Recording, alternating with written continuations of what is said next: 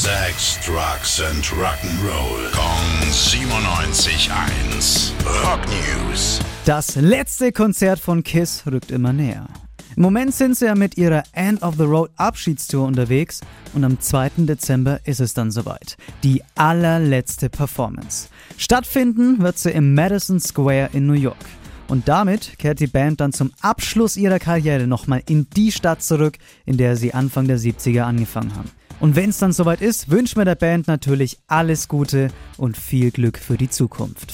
Rock News. Sex, Drugs and Rock'n'Roll. Gong 97.1. Frankens Classic Rocksender.